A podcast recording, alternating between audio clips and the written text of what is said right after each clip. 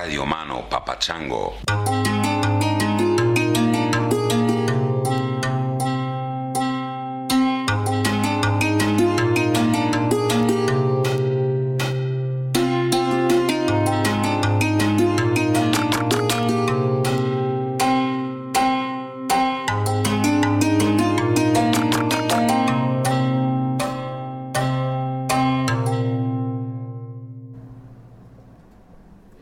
Hey everybody, greetings from Castro Valley, California, where I'm sitting in the Castro Valley Inn, one of the few places you can rent a room in the Bay Area for $100 a night or less. Holy shit, is it hard to get a room in this area.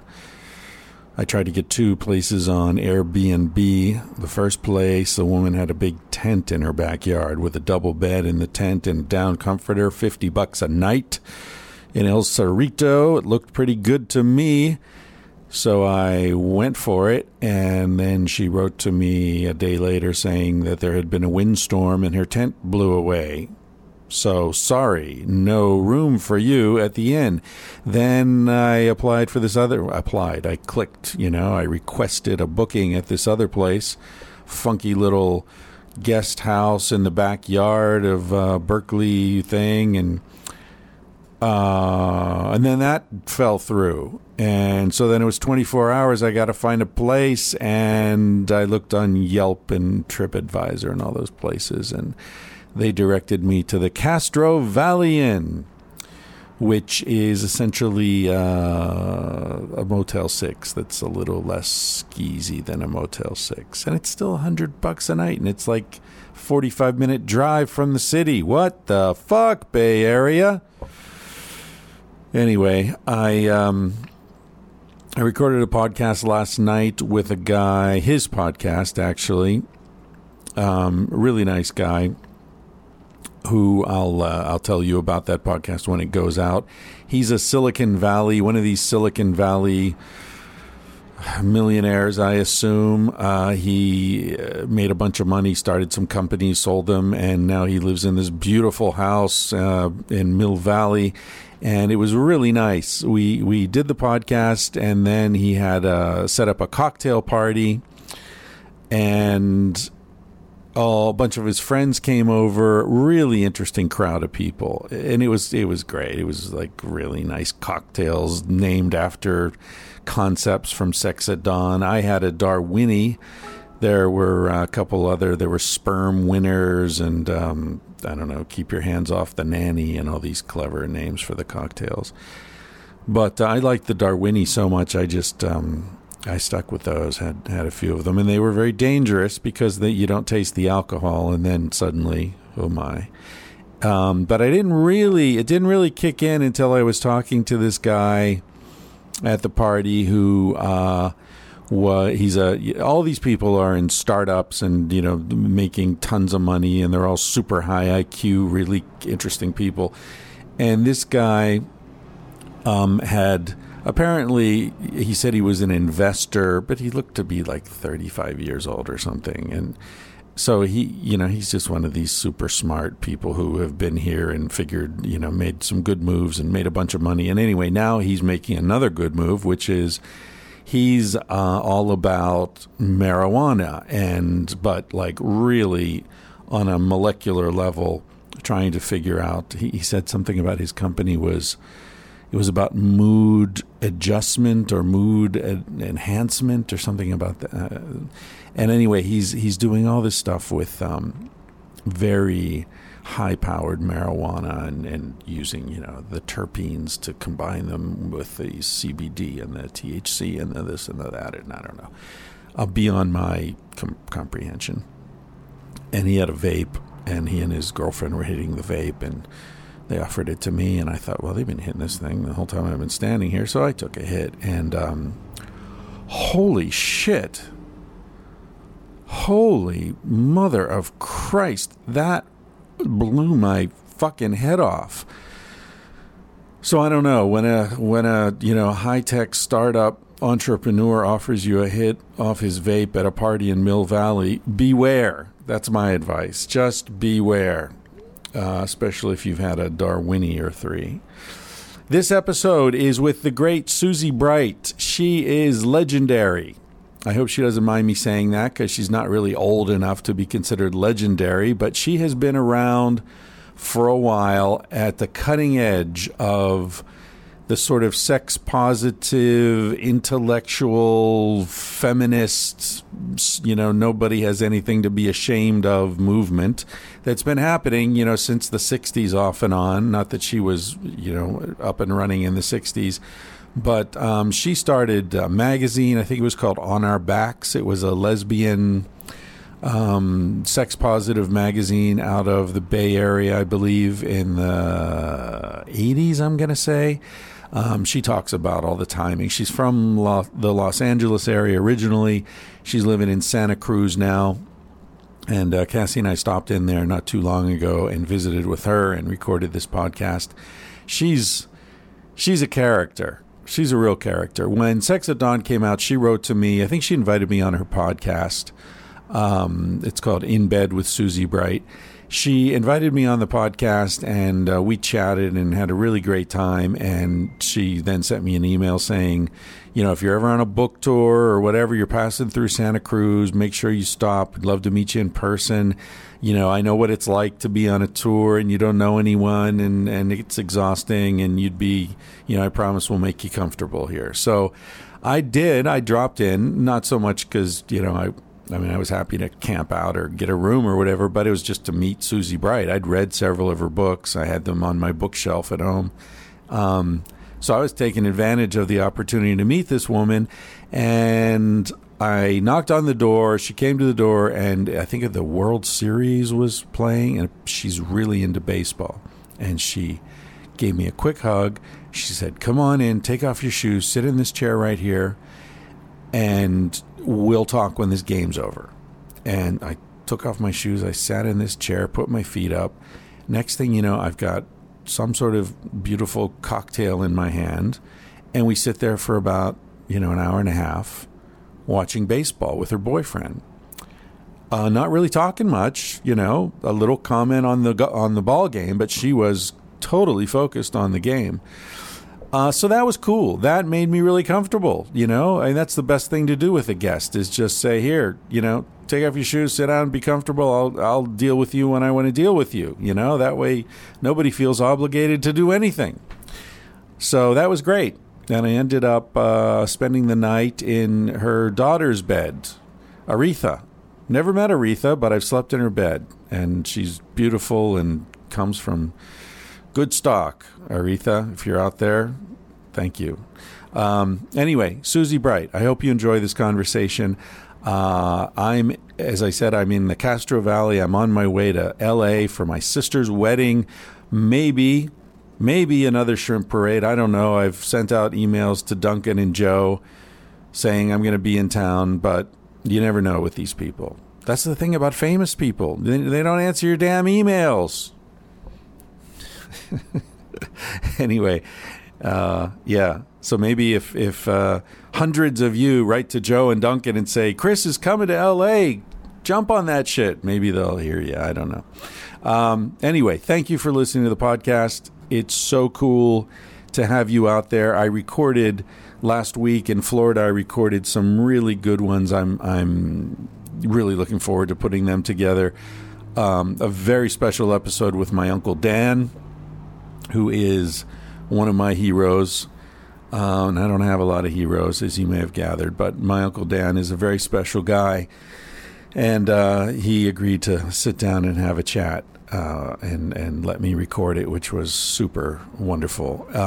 And I also recorded, in Miami, I recorded a few podcasts with a couple of marine biologists doing really interesting work with coral. And so we talked about what's happening in the oceans, what's happening with coral reefs, what some of the potential responses to these things are, and what it's like to be a marine biologist, which, you know, it's got to be one of the coolest jobs ever, right? It's right up there with astronaut and I don't know, what are the other great jobs, you know, firemen, I guess, little kids think of. But, I mean, marine biologist is just got to be the coolest of all.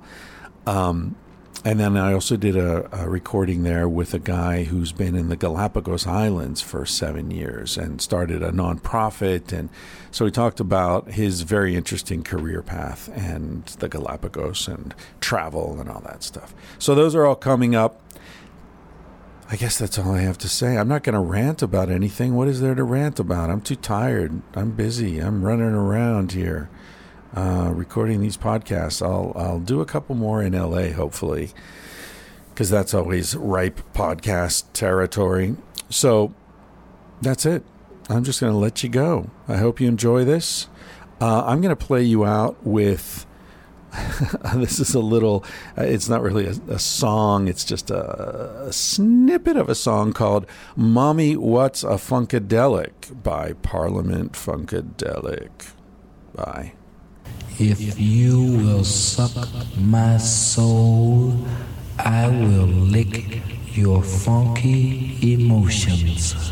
I am sitting in Susie Bright's living room, where everyone wishes they were, but I am, and there are half-inflated balloons all over the place. This is like walking in the morning after a big party. What happened here? We had a dance-along Nutcracker yesterday. Oh, really? And it's exactly what it sounds like. We play the Nutcracker. The stars are whoever shows up. We have a lot of party and booze and balloons and snowflakes and costumes and masks, and everyone collapses into a sweaty pile at the end. I think the real revelation for this year's dance-along Nutcracker was someone did slow-mo video, which makes even the most clumsy ballerina look quite exquisite. I think you could say all of us had a few years as preschool ballerinas, but nobody's really kept it up. Right. Lapsed ballerinas. Lapsed. We shared our stories, and ballet is such a discipline based on rejection and perfection. I mean that in a fair assessment. Yeah. So quite early on, you're weeded out. I was told I was too tall. Get out. You cannot be in the corps de ballet. Your head is above all the other girls. Goodbye. And others, of course, were too fat. I mean, 1 pound over, and you are too fat. And how do your limbs look? Is your neck long enough? Is your head tiny? They have so many requirements, and even in the smallest of ballet schools, in the tiniest of towns, you will be weeded out and very few will advance. Still, many of us, you fall in love with it, you fall in love with the music, the familiar Tchaikovsky. Tunes, and you can't wait for that time of year because you just feel like jumping around in your sugar plum outfit. Do you have a sugar plum outfit? Of course I do. Oh, jeez. Although this year I went as Black Swan. Oh. Just to be a bitch. And I often have gone to a much greater incantation of this, the San Francisco Gay Marching Band, which of course now has a longer name, you know. Freedom Day, GLBT, blah, blah, blah band, but let's just say Gay Marching Band. Okay. They put this on every year at one of the beautiful venues in San Francisco. So you really will have a couple hundred people in a room with a live band and lots of over-the-top costumes. Mm. That's where I first did this, and I'd go every year if I could. It was so sexy and funny and adorable, and there's like tiny tots. I got beaten by little girls with magic wands one year until I was prostrate on the floor. Oh, boy. But I figured, we can do this at home. I mean, I'm dancing anyway at this time of year. You are a festive person. I am a festive person, and I do a lot of singing and dancing in the shower. I'm that kind of a gal. Those are the best gals. I don't know you very well, but right from the beginning, I was surprised by little glimpses I got into your character.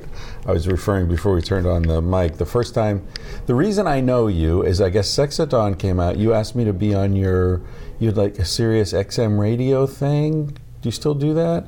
I do. In Bed with Susie Bright, is that what it was called? I've done a show for 15 years called In Bed with Susie Bright for Audible.com. Well, it was Audible, that's what it is, right. Audible.com, ladies and gentlemen, owned by Amazon. You can use my Amazon affiliate link.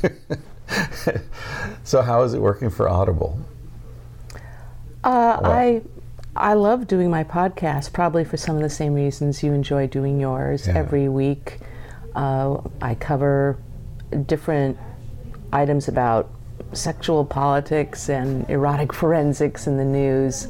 Erotic forensics? That's a phrase I don't think I've ever heard. I made it up. Wow.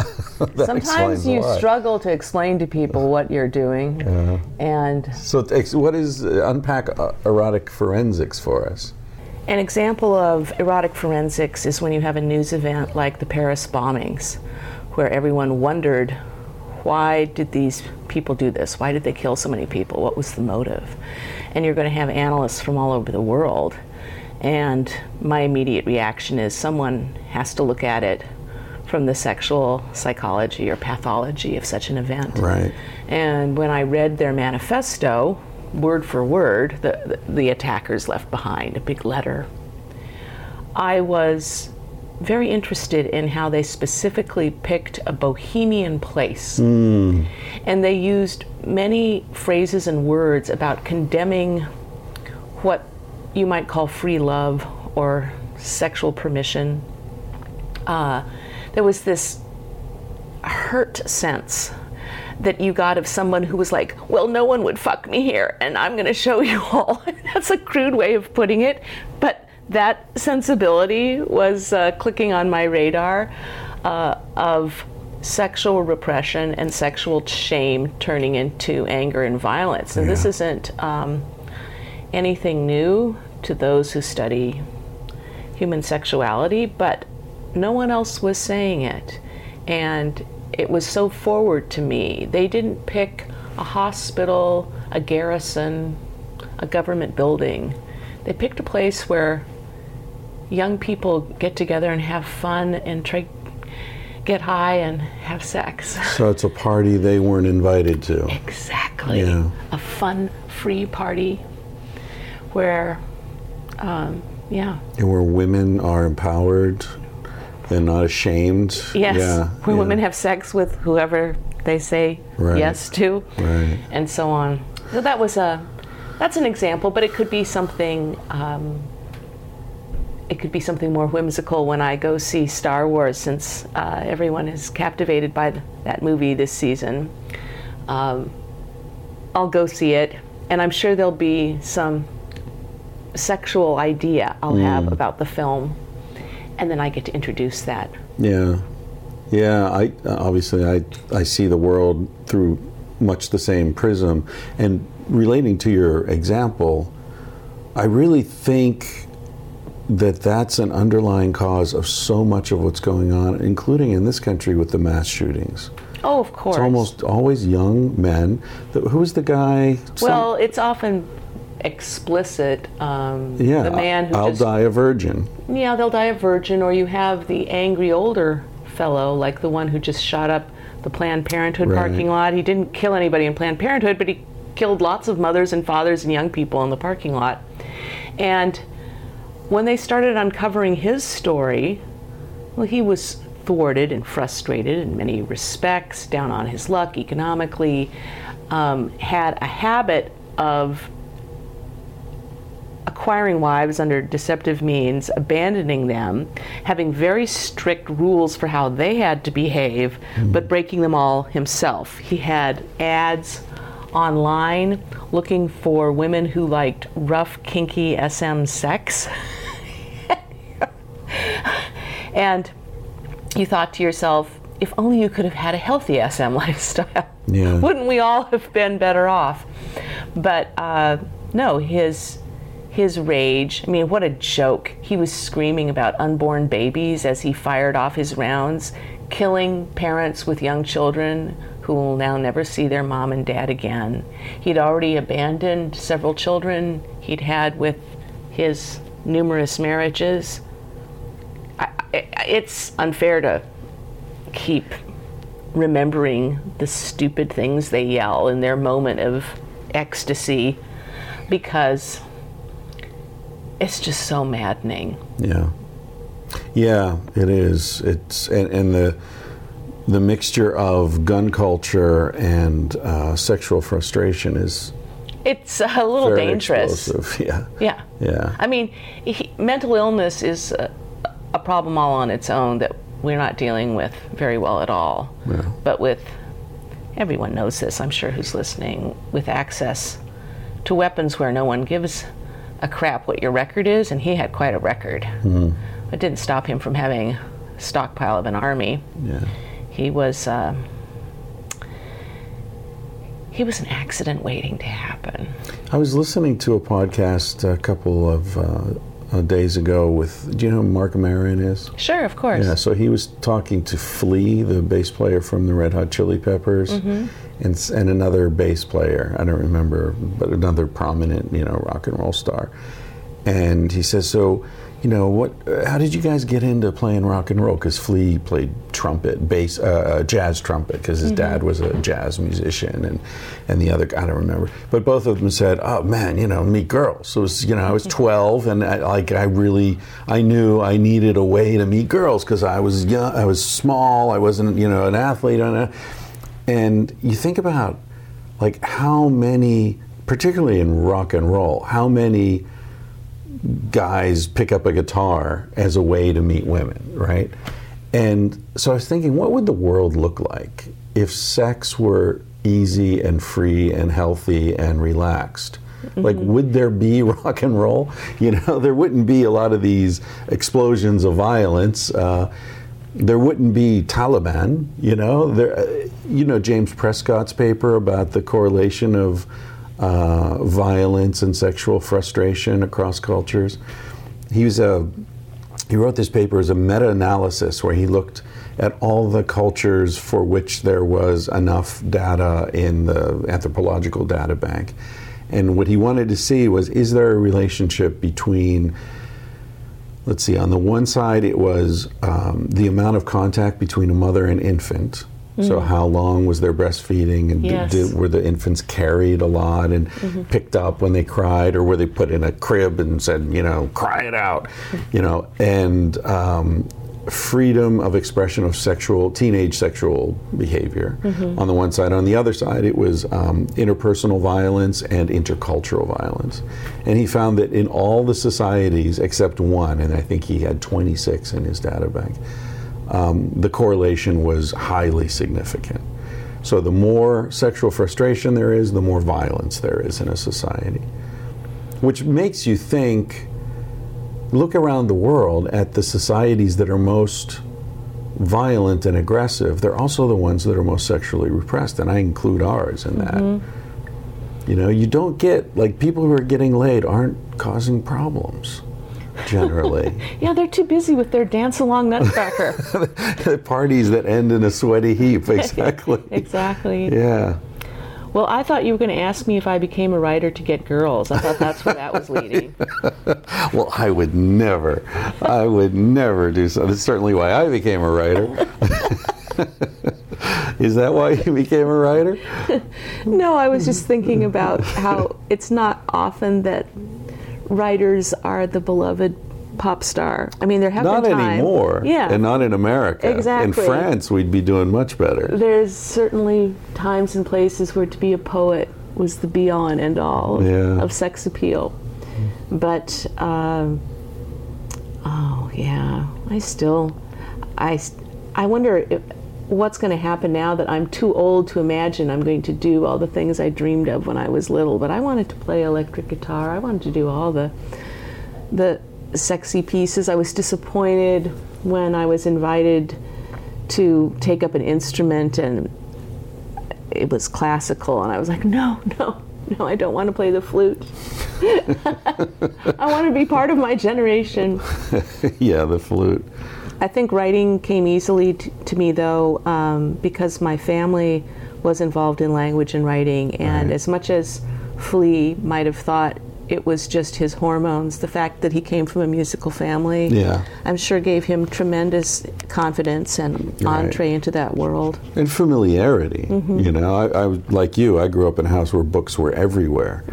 So it wasn't that big a leap to think, yeah, maybe I can do one of those, you know, someday, or at least be proficient in language. Yeah. Just one language, though. I'm terrible in foreign languages. My wife speaks 7. I know. You're getting away with murder.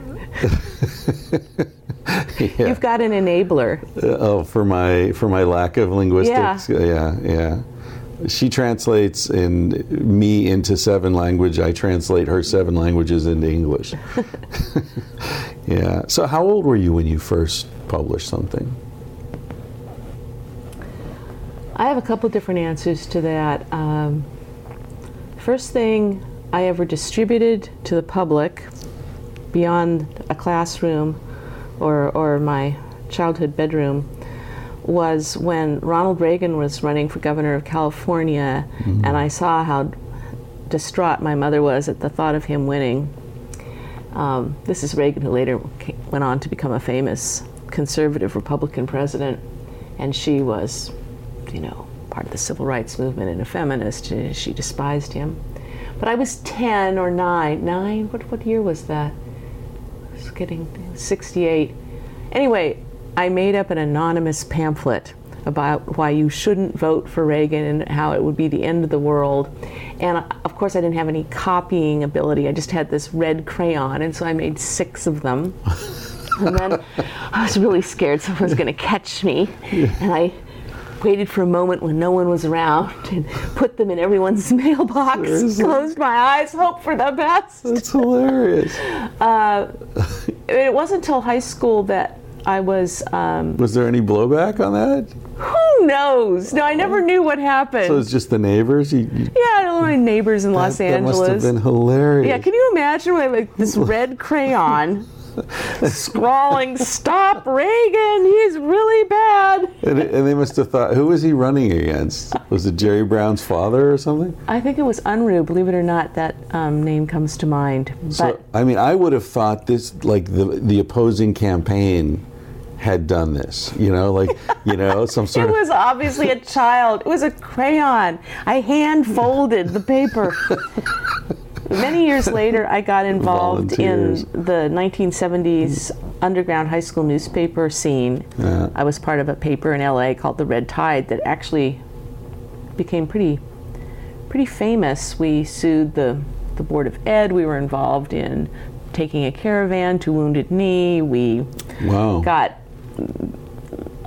scab, lettuce, and grapes out of West Los Angeles. We were busy little beavers. We did a lot of work there, and we published regularly. That's where I learned how to make a newspaper from soup to nuts, back when it was not a digital affair. And I haven't stopped publishing since. I didn't make a living from writing until the 80s, which took me by surprise. It had always been part of my activism or my creative whims. And I was publishing On Our Backs, and I got a phone call. Someone had seen this crazy lesbian sex magazine and said, "Do you want to come work for Penthouse?" Yeah. Nice. At the time. Penthouse was big. Penthouse was huge, and they had a staple of magazines, including one called Forum, which was mostly writing and very oriented towards men and women. It had I remember Forum. It was a smaller format. Yes, right? Yeah, like exactly. A paperback book size. Yes, and it had sexy letters and fantasies, but it also had very earnest sex education stories. I read that. I didn't subscribe. I was, you know, but. Yeah, I remember at the time thinking like, okay, this is more my kind of thing, because, yeah, it's sexy, but it's thinking. It's not just pictures and, you know, fake boobs. They asked me to be their Blue movie reporter, to be their erotic film critic. Nice. And I said, "Do you know who I am? Do you know where I'm coming from?" I mean, I'm a feminist. I do really outlier sex publishing, and the editor at Jack Hyden said, "Oh, I know. That's the point. I can't wait." And breath of fresh air. And that was a tremendous break at the time. Writing a monthly column and working as a reporter could be the way you made a living. So I quit my day job, and the rest is history. Yeah. How long were you there? I think it was about 3 years, 3 years or so, until Hyden left. And by then I was doing a lot of books. So I worked as a reporter and journalist at times, and other times as an author or an editor. And this was what year? Mid-70s? No, this is the 80s. Oh, in the 80s. Okay, right. I'm thinking Wounded Knee. That was in the early 70s. Yeah, I'm moving quickly. Yeah, I jumped a decade there. I'm sorry. It's early. I've only had one coffee. That's all right. Do you know that? Here's some big news for you. Okay. I'm up for an AVN award. No kidding. Yeah. So that three-way scene really caught their eye? It caught the attention of the... Best buns? The Oscar. No. What did you do? I'm nominated for Best Non-Sex Performance. No kidding. It's the story of my life. That's absolutely thrilling. Yeah. What's the name of the film, and who are you up against? Well, I'm up against, so to speak, Ron Jeremy. Ooh, tough competition. Yeah. But he always wins. You know, he's the Meryl Streep of AVN. Can't there be room for someone else? Fresh talent. Dick Chibbles. Don't know him. Don't know him, but I love his name. Small Hands. Don't know who that is either, but he or she was in Ronda Arouse Me, a UFC reference. Very nice. The movie was called Marriage 2.0. And it's a film, you know, as you know as well as anyone, every once in a while someone comes up with the idea of making an erotic film that's also mainstream. They're going to bridge the gap. That's what this was attempting to do. So Cassie and I had cameos in the movie as ourselves. And it was like, it's about a couple who are trying to open up their relationship and going through the sort of typical jealousy and challenges that people often go through. And the woman in the couple is a documentary filmmaker, so as a way to sort of try to understand what she's going through, she decides to make a film about, like, what's happening at, you know, new relationship models or whatever. And so she interviews me for her movie within the movie. That's essentially the conceit. And so Nina Hartley's in it, and India Summer, and Ryan Driller, I think his name is. And the awards are coming up in January, so you've only got a few more days to campaign. I haven't been campaigning. Should I be sending fruit baskets to somebody? You should have a budget. You should be doing major promotional work. Well, this is it. This is all I'm doing right here. I'm bragging to you. No, I mean, that's enough for my resume, just being nominated. You know, it's... Reach for the stars, Chris. I try to keep my expectations low. I mean... My God, being nominated for a porn award? I mean, I don't even have a mantle. Where would I put it if I won? You know? Oh, well. So, and we were planning. You know, we're going to be in Thailand if the passport agency, you know, renews Cassie's passport in time. We're going to be in Thailand anyway, so we're not going to Vegas. All right. Well, you can have the luxury of an abroad experience. I'm sending an American Indian to pick up the award for me. Sasheen Littlefeather. That's very nice. If she's available, I'd like her to pick it up for me. For people who don't get the reference, that's Marlon Brando sent her to pick up his award for his Oscar for... Apocalypse Now. Was it? Or was it The Godfather? I think it was The Godfather, yeah. Yeah, because he wasn't... Apocalypse Now was sort of... That was 80s, right? And this was around the time of Wounded Knee, I think. You're getting me all mixed up between my autobiography and Coppola's biography. And Marlon Brando's. Exactly. Well, the other thing I'm doing these days, and this is why I am going to have to say farewell to you pretty soon, is I'm in the middle of a writing retreat, and I'm on a very tough schedule. It's very monk-like. Really? Yes. Oh, well, thank you for... I didn't know that. I hate to interrupt anyone's monk retreat. Oh, I'll jump right back into it. I have to get my chapter done today. Well, I have to come back on your show another time and talk about it. There's an omerta. Smart. But the idea is just that I have a few weeks to do nothing but this. Oh, good for you. And that is a great luxury, the luxury of time. Yeah. Well, we were talking earlier about how I blew through a bunch of deadlines because I was trying to do 15 different things and write a book. Mm-hmm. And the book was always sort of, I'll get to it after I finish these other things that are immediately necessary. And there's always another thing. There are always so many things. And so I vowed, next book, do the research, have everything lined up, and then I'll rent a cabin somewhere and go there alone and write the book. Mm-hmm. In 3 months or whatever it is, ride that wave of enthusiasm while it's strong, mm-hmm. and not try to drag it out and make it a part-time job. So good for you. Well, I will see you next year sometime, I bet. I'll invite you when your book gets closer to publication, and we can talk on my show. Autumn. It'll be next autumn. Yeah. Who's bringing it out? Simon & Schuster. And do you have a title? Civilized to Death. Civilized to Death. Yeah. Very nice. The subtitle, I hope, will be Why Everything's Amazing But Nobody's Happy. Oh, so true. See, so I think it resonates. True. The publisher, my editor, he's edging toward some other things. He likes In Search of a Prehistoric Path into the Future.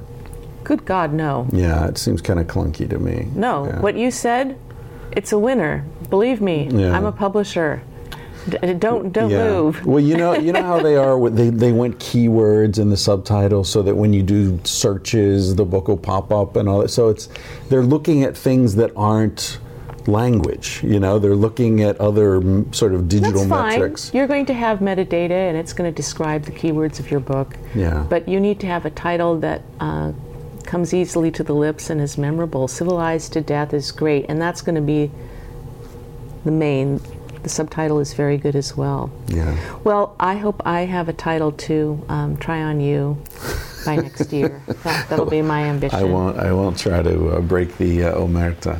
Well, thank you very much. Where do people find your podcast? Find me In Bed with Susie Bright. Anywhere on Audible, you'll find me. Just look up my name, or you can go to my website, susiebright.com, and you'll see exactly what I'm up to. Great. Thanks for taking some time. Of course. Clits up. Clits up, everybody. I hope you enjoyed that conversation as much as I did. Thank you to everybody who supports the podcast through patreon.com or fundwhatyoulove.com, on either of which you can decide how much you want to give the podcast, $1 a month, $5 a month, $10 a month, or you can get completely crazy and give $20 a month or more. Or you can give nothing. If you don't have any cash, don't worry about it. Other people are covering your load, so you're going to be good. Just enjoy the podcast and tell your friends. The other way you can support the podcast is if you buy shit through Amazon.com, or someone who does, please direct them through the link on my page, ChrisRyanPhD.com. You click on that baby once, bookmark the landing page on Amazon, and then 8 to 10% of whatever you spend will come to support the podcast at no extra cost to you or your loved ones. Thank you to Basin and Range for that opening music at the beginning of the podcast. Very funky little tune there. called The Bright Side of the Sun, I believe. You can find out more about them at basinandrangeband.com. If you want to talk about the podcast with other listeners, a good place to do that is on Reddit. Just search Tangentially Speaking, all one word. There's a community of a couple hundred people in there chatting about the episodes. I drop in occasionally and say hello, answer questions, whatever. Thanks to Shore Design T-shirts. Our garage is full of them. My mom has them all organized as only she can. Julie, thank you to Julie, my mom. She'll send those T-shirts out to you if you order them. Everything we've got in stock is from Shore Design T-shirts in Thailand, and you can check out their webpage as well for other designs. Thank you to Carsey Blanton. You can find out more about Carsey Blanton at carseyblanton.com, CARSIEBLANTON.com. She wrote and performed the song you're about to hear, which is called Smoke Alarm, and it's a reminder to carpe fucking diem while you still can, because, ladies and gentlemen, you're gonna die one day. Here's to you, Bennett. He said, baby, what's a big deal? Feel what you wanna feel. Say what you wanna say. You're gonna die one day. For example, I could kiss you just because I want to. What's the difference if you turn away? I'm gonna die one day. Why do you waste your time thinking about your reputation? Trying to meet an expectation, wondering what they're gonna say. When everyone you've ever known is headed for a headstone. I don't wanna give the end away, but we're gonna die one day. Your body is an animal, doesn't ask for much. A little music and a soft touch. Why don't you let it out to play? Your heart is in a birdcage, singing in your chest. You wanna shut it up but give it a rest. You're gonna die one day. Why do we waste our time thinking about a reputation? Running from a confrontation, wondering what we ought to say.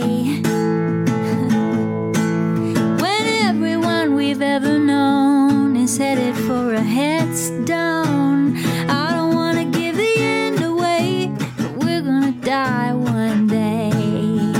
We're gonna die one day. We're gonna die one day. So baby, what's a big deal? If you wanna be free, say what you wanna feel, spend the night with me. I'm gonna take you up in my arms, and if we must go down, we'll go singing to the smoke alarms. We'll dance into the ground.